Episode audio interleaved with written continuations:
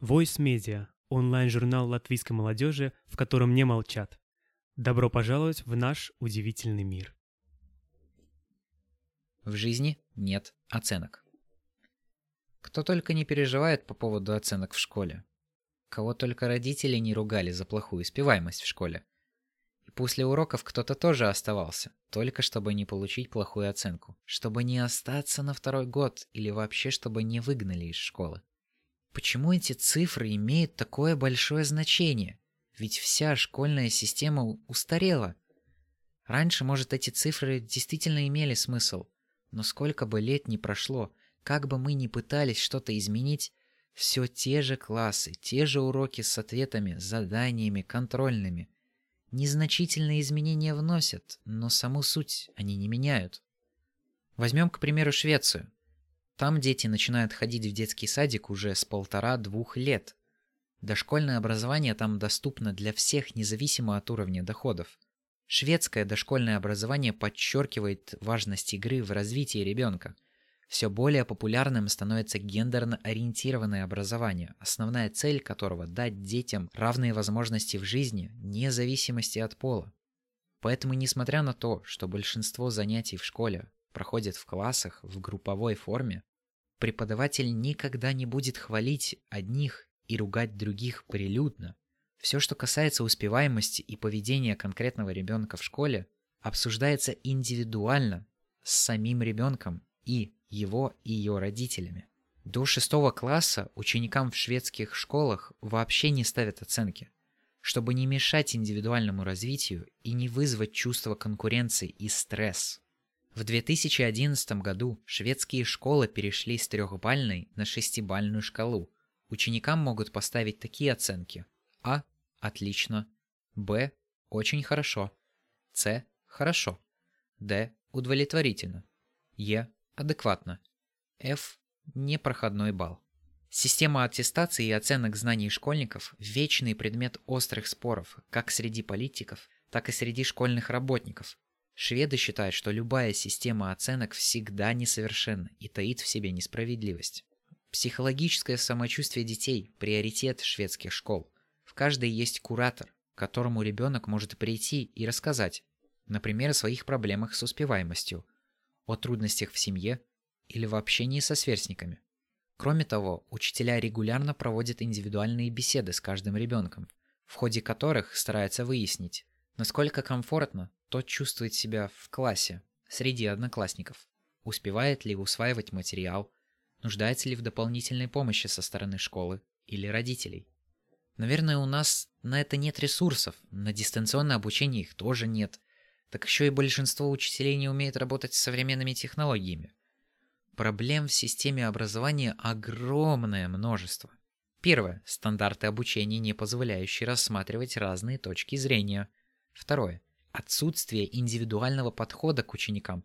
К примеру, мне не нравится биология и химия, и в средней школе по этим предметам не учат ничему полезному. Хочется выбрать, что я буду учить. Третье. Учителя прошлого поколения учат по-старому и не используют современные виды обучения в виде интернета и индивидуального подхода. Четвертое. Сейчас работают стандарты обучения, которые готовили для индустриальных работников. Пятое. Низкие зарплаты учителей. Это тоже проблема образования, ведь тогда и у учителей было бы больше мотивации, следовательно, смогли бы предоставлять более качественное образование. Шестое. Уроки по расписанию, которые невозможно изменить.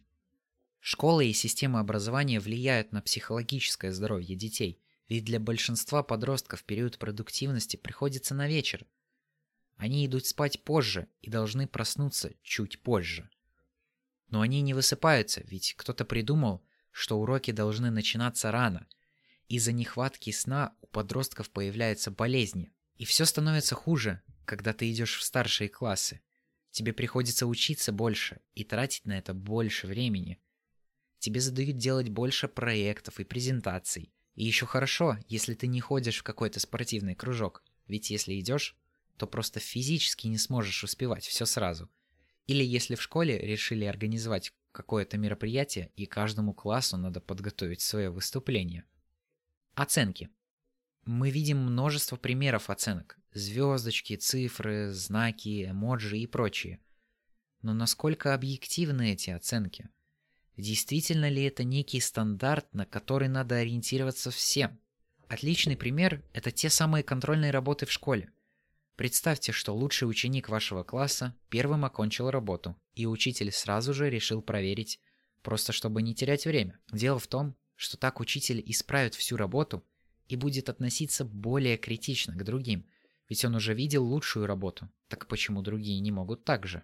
Да, сейчас есть и такие предметы, где не требуется объективность. Математика, физия, химия, языки.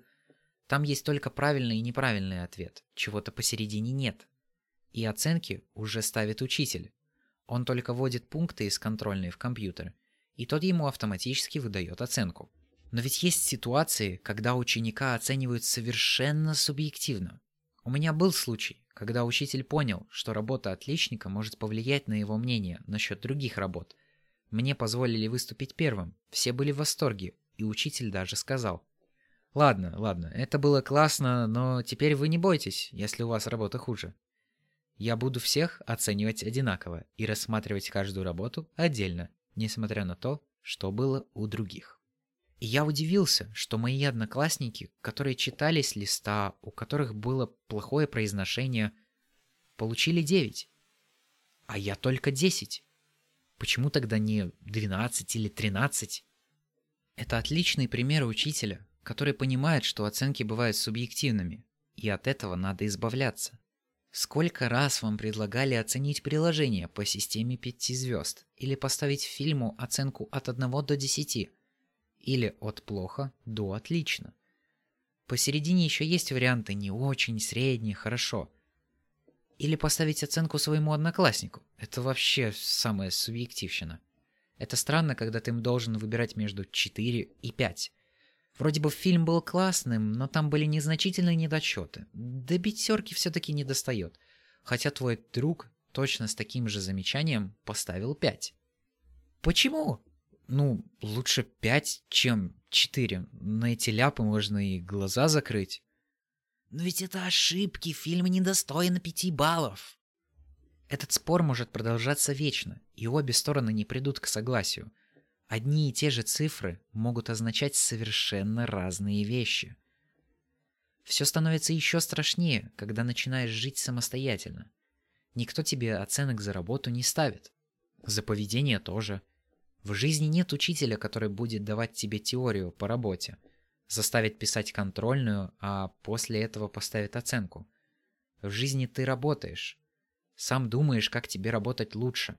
Сам стараешься улучшить свои результаты. Может, кто-то из вас слышал о KPI, ключевой показатель результата деятельности. Можно сказать, что это некое число, которое дает приблизительную оценку того, как хорошо работник сделал свое дело и как его результаты повлияли на деятельность предприятия. Все это попытки добавить оценки, которые хоть как-то отражают работу человека. Вроде они не субъективны, а зависят только от человека. Зачем в школе нас приучают к оценкам, если в жизни их нет? Зачем нам нужна такая система, где тебе никто на самом деле оценки не ставит? А ведь сценарий черного зеркала может воплотиться, когда тебе ставят оценку и от рейтинга зависит твоя жизнь. Такое сейчас пытаются внедрить в Китае. Может, он меня оценил на 5, а может и на 4. Нет, только не на 4. Тогда мой рейтинг окончательно упадет и не восстановится. Тогда я не смогу купить себе тот красивый дом, чтобы наконец-то съехать от брата с рейтингом 3 и 5. Даже если вводить рейтинг людей, то он никак не будет объективным, ведь людей будут оценивать люди – и не надо мне говорить, что искусственный интеллект сможет в этом помочь. Вот когда появится сильный искусственный интеллект, тогда и поговорим. В жизни мы сами должны ругать себя за то, что большую часть рабочего дня просидели в социальных сетях. Мы сами должны понимать, где и как и почему мы ошиблись. Только нам придется расхлебывать ту кашу, которую мы заварили. Всегда у кого-то есть знакомые, которые готовы помочь. Кончились деньги, одолжи у родителей или знакомых. Но, как я считаю, мы должны стремиться стать независимыми ни от кого. Окружающие люди будут смотреть и думать, «Да, он она классный, классная». Или «Ну и уродина, урод». Главные оценки в жизни, если их можно так назвать, это нравится или не нравится. Поэтому в том же Ютубе существует только две оценки. А если вы хотите сказать что-то больше, то добро пожаловать в комментарии. Именно поэтому я считаю, что даже в первых классах не должно быть варианта посередине. Или плюс, или минус. Или хорошо написал, или не очень. За отдельные, почти идеальные результаты, может и можно наградить ученика, но что это ему даст? Ну, получил он золотую медаль за окончание школы. И что? Те, кто ее не получил, могут быть и куда умнее его. Все зависит от учебного заведения. Оценивайте свой труд так. Сегодня я хорошо поработал, было бы неплохо и завтра повторить. Или мог бы и лучше сделать. Завтра берусь за работу. Есть только две стороны медали. Хорошо или плохо. Больше вам не нужно. Автор статьи Александр Степакин. Редактор Андрей Усачев.